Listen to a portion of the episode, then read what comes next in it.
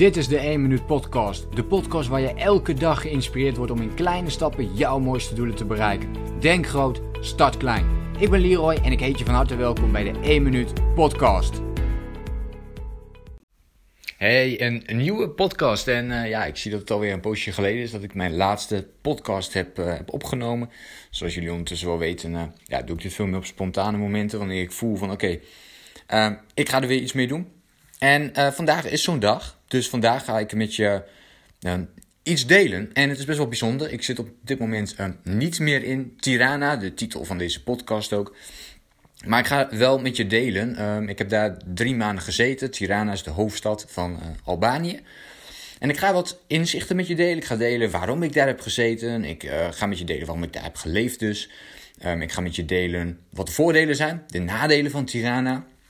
Als, uh, om te leven als bijvoorbeeld digital nomad. Maar ja, misschien wil je er wel eens een keer een reisje naartoe maken. Ben je er heel benieuwd naar. En natuurlijk ga ik ook inzichten met je delen. Dus dat allemaal in deze podcast. En um, ja, op dit moment zit ik zelf niet meer dus in Tirana. Ik zit uh, in Kroatië. Ik heb tussendoor nog een reis gemaakt naar Montenegro. Dus um, ja, de wereldreiziger, de avonturier in mij uh, is weer flink aan de slag geweest, om het maar zo te zeggen. En nu ben ik even gezetteld. En ook daar komt, kom ik later wel op terug, gezetteld in, in Kroatië dus. daarover ja, meer later, zeg maar. En nu gaan we gewoon kijken van ja, naar Tirana zelf. En voor mij was het, uh, dus waarom heb ik gekozen voor Tirana? Dat is een vraag die ik veel kreeg. Nou, een van de dingen die voor mij super interessant waren, was dat Albanië niet echt, nog steeds niet echt op de lijst staat van heel veel mensen. Het is nog een beetje een land wat, ja, hoe, hoe, noem je het? Um, niet impopulair, maar nog niet echt op de kaart staat om te bekijken. En daarom juist super interessant voor mij. Uh, want ik hou van dit soort ja, lokale plekken om die dan te gaan testen en uit te proberen. En zeker in de winter. Ik ben hier dus tijdens de winter geweest. Belangrijk om, om ook te onthouden. En dat was een van de andere redenen. Dus ik wilde in Oost-Europa blijven. Ik kwam vanuit, vanuit Bansko, nou ja, eigenlijk vanuit Macedonië. Daar, daar heb ik nog een reis tussendoor gemaakt naar, naar Albanië toe. En een van de dingen die ik uh, wilde doen was in Oost-Europa blijven. Uh, maar in de winter wordt het best in heel veel van die landen uh, echt heel koud. Min 10, min 20. Ja, min 20 is zeker niet ehm, ja, iets wat eventjes een keertje gebeurt, maar echt wel wat, wat vaker gebeurt. En ik zat er eigenlijk niet zo op te wachten dat het de hele tijd zo verschrikkelijk koud zou worden.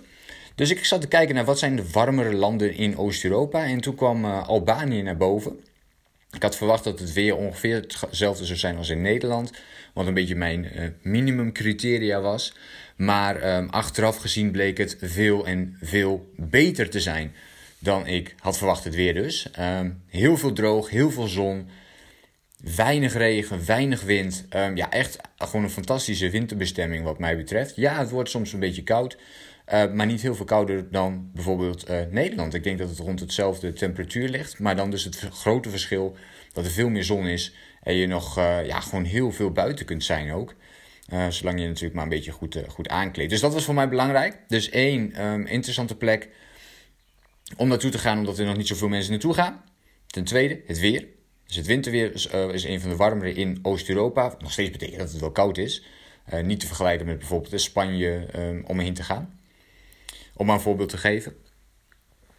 En de hele eigen uh, en interessante cultuur die Albanië met zich meebrengt. Uh, daar ga ik het niet heel erg uitgebreid hebben in deze podcast. Maar er zijn heel veel interessante dingen uh, daar te bekijken als je er al eens iets van weet. maar ehm, ze hebben bijvoorbeeld heel, heel veel bunkers. Het is het tweede land ter wereld met de meeste bunkers.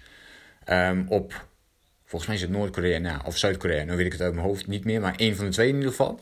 Um, wat best wel bijzonder is, want Albanië is maar een, een klein land. Nou, dat dus allemaal. En dat uh, maakt het voor mij heel interessant. En ik ben daar geweest en het heeft mij heel erg uh, opgevallen dat uh, vooral de bevolking heel erg vriendelijk is. Um, dat was heel, heel erg opvallend voor een best wel traditioneel en conservatief land. Dat is het ook. ook dit soort dingen ga ik allemaal niet bespreken in deze podcast, want dan wordt het een hele, hele lange podcast. Maar dit, dit maakt alles bij elkaar dus dat het heel interessant voor mij was om eens een kijkje te nemen in Albanië. En drie maanden door te brengen in, uh, in de hoofdstad Tirana. Nou, een aantal dingen die ik daar heb gezien waarvan ik denk, hey, dit, is, dit is heel vet om, uh, om als digital nomad heen te gaan. Um, een van die dingen is, is sowieso cultuur. Dat staat eigenlijk buiten, buiten alles. Het is het stukje uh, cultuur. Je ontmoet wat sneller locals. Het is een uh, vriendelijk land. Uh, daarentegen is het een soort van uitdaging, zou je kunnen zeggen. Omdat er veel minder buitenlanders zijn. Zeker dus in de, in de winter. Ten eerste, het weer is een enorm voordeel. als je in Oost-Europa wilt blijven en dus zeg maar in een plek wilt zijn wat... Nou, laten we zeggen, als je in Europa wilt wonen in de winter voor een goedkope prijs, dan is Albanië een van je beste opties, denk ik. Uh, het, de prijs ligt nog weer een heel stuk lager dan uh, bijvoorbeeld uh, in, in, Spanje, Portugal, Canarische eilanden, waar de meeste nomads in de, in de winter naartoe gaan voor het weer. Wil je dus een goedkopere plek vinden, dan uh, kan Albanië een hele goede tussenoplossing zijn. Maar verwacht dan dus niet het zomerweer. Ten tweede, de landschappen in Albanië zijn super uh, vet. Het ligt aan de Adriatische Zee, wat dus betekent dat er heel veel stranden zijn die er ook schitterend uitzien. Uh, er zijn heel veel bergen, je kunt hikes doen, nou, enzovoort, enzovoort eigenlijk. Uh, ja, er zijn heel veel authentieke dorpjes ook die je kunt bezoeken. Dus er zijn heel veel mogelijkheden vanuit Albanië. En Albanië ligt ook nog weer, is begrensd met Montenegro, Kosovo, uh, Macedonië, Griekenland. Dus er zijn ook allemaal opties om juist um, ja, buiten Albanië om uh, nog een ander land te gaan bezoeken, bijvoorbeeld. Wat dus ook heel interessant kan zijn. En de prijzen, die ik eigenlijk al noemde, dus dat is eigenlijk het derde wat ik zou zeggen. Dus het eerste het weer, het tweede de, de landschappen en ten derde de, de prijzen, die over het algemeen heel erg laag zijn. Moet er één ding bij gezegd worden: de huurprijzen in Tirana zijn op zich zijn nog steeds goedkoop vergeleken met, met bijna elk ander land. Maar die zijn wel wat hoger dan ik had verwacht. Uh, de huizenprijzen zijn gewoon heel hoog, omdat eigenlijk sowieso iedereen binnen Albanië, vooral de jongeren, trekken allemaal naar Tirana toe. Dus je merkt al, Tirana is volgens mij, uh, ligt me net even aan wat je allemaal onder Tirana valt, maar 50% van alle Albanese woont in uh, de omgeving van Tirana, om het maar zo te zeggen. Nou, dat is natuurlijk een gigantisch aantal. Um, en dat zie je dus ook terug in die prijzen. Alle andere prijzen, um, uit eten, uh, vooral ook boodschappen, dat is allemaal veel en veel lager. En heel veel dingen um, deden me ook echt denken. Cult cultuurgebied, maar ook uh, wat betreft prijzen aan het Aziatische niveau. Dus ben je dat gewend, dan kun je dat wel aardig vinden in Albanië. Alhoewel het uit eten gaan en zo wel een stukje prijziger is. Maar heel veel andere dingen uh, kun je best wel met een soortgelijk budget rondkomen. En dat dus terwijl je in Europa zit en niet in Azië. Dat zijn een paar dingen waarvan ik denk, hey, die, die zijn wel even leuk en interessant om te delen. Dan zijn er ook wat mij betreft een paar, nou, tussen aanhalingstekens, nadelen. Het ligt er maar net aan wat je zoekt. Uh, het eerste is de kleine Digital Nomad Community. Ik ben zelf bijvoorbeeld drie maanden dus in Tirana geweest. En ik heb echt op één handen tellende aantal digital nomads ontmoet. Dat is natuurlijk niet veel. Uh, dus zoek je echt gelijkgestemde mensen. Die ga je dan niet vinden in Tirana. Of zoals ik dus eerder al zei, niet in de winter. dus uh, ik heb gehoord dat het vooral is uh, zodra het ja, weer, weer, weer, weer wat beter wordt. Dat mensen en ook meer digital nomads heen trekken, weer meer toeristen. En dan kan het dus wel eens anders zijn. Maar dat is in de winter dus in ieder geval niet het geval.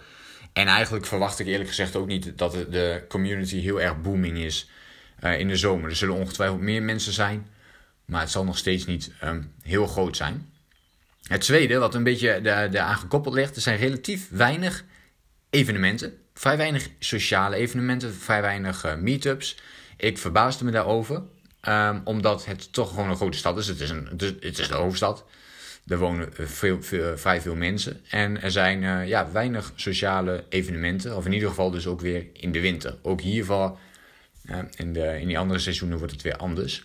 Maar wel iets om rekening mee te houden. Dat dat dus minder kan zijn dan, ja, als je het vergelijkt met dus andere steden. Bijvoorbeeld, om maar een paar digital nomad steden te noemen. Hè, Praag, een Budapest. dan ja, moet je niet dezelfde standaard gaan verwachten. En het derde, de Albanese cultuur. Ja, ik vond het zelf meer een voordeel in plaats van een nadeel. Maar ik heb hem toch even bijgezet, omdat ehm, ik toch wel veel ja, buitenlanders heb gehoord dat dat nog wel een dingetje kan zijn. De Albanese cultuur lijkt wat meer op de Aziatische cultuur, dus het kan zelfs een soort van cultuurshock voor je geven. Heel veel Albanese, toen ik daar was, uh, ja, eigenlijk iedereen spreekt Albanees daar. Uh, en uh, nu denk je van ja, dat is heel logisch. Maar dat is het eigenlijk niet. Hè? Dus als jij bijvoorbeeld naar een Boedapest gaat in Praag, dan zul je heel veel Engels horen. Dit is niet in Tirana het geval. In Tirana hoorde ik eigenlijk alleen maar Albanees. En als het een keertje Engels was, dan viel het dus meteen op. En dacht ik van, oh, hé, hey, er zijn uh, nog meer buitenlanders hier. Dat was een heel groot verschil. Wat ik dus persoonlijk heel vet vond. Omdat het uh, voor mij heel erg het gevoel gaf van... hé, hey, dit is vet. Ik, ik ben ook echt in een ander land. Uh, met heel erg het traditionele en nog steeds het hele lokale. En dat deed mij dus regelmatig gewoon terugdenken aan, aan Azië ook. Um, en dat vond ik wel op, opvallend. Daar had ik eigenlijk van tevoren niet over nagedacht. Veel dingen kosten dus ook wat meer tijd. En die je voor het opbouwen, dus bijvoorbeeld sociale relaties, als je die wilt opbouwen, vooral, opbouwen, vooral met de Albanese cultuur. Um, ja, daar gaat gewoon meer tijd overheen voordat ze je kunnen uitnodigen voor iets of, of je echt toegang geven. Ze zijn wat gereserveerde, wat conservatiever ingesteld op deze gebieden. Dus je moet dan net de juiste um, mensen ontmoeten die wat open-minded wil zijn en, en op die manier erin kunnen rollen. Voor mij was het een uh, best wel goed land om lokale vrienden te maken. Dus uh, ik heb uh, absoluut niet, niet te klagen gehad.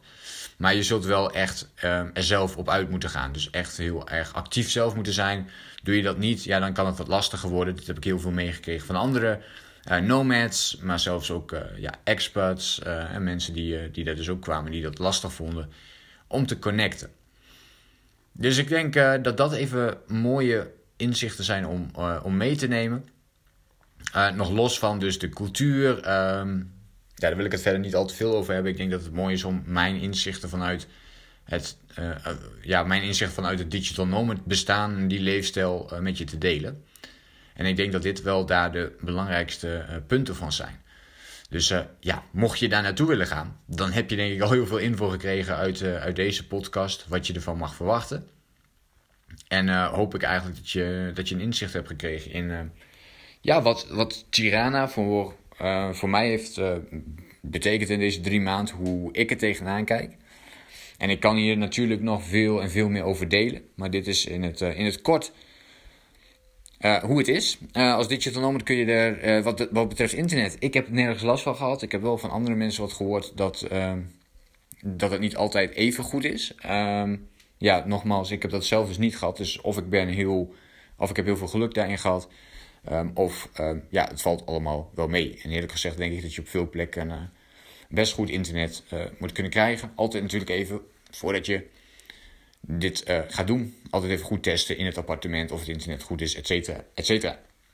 Belangrijke stappen in de voorbereiding. Maar dat vind je ook wel terug in uh, andere podcasts die ik al eerder heb overgenomen over mijn digital nomad leven.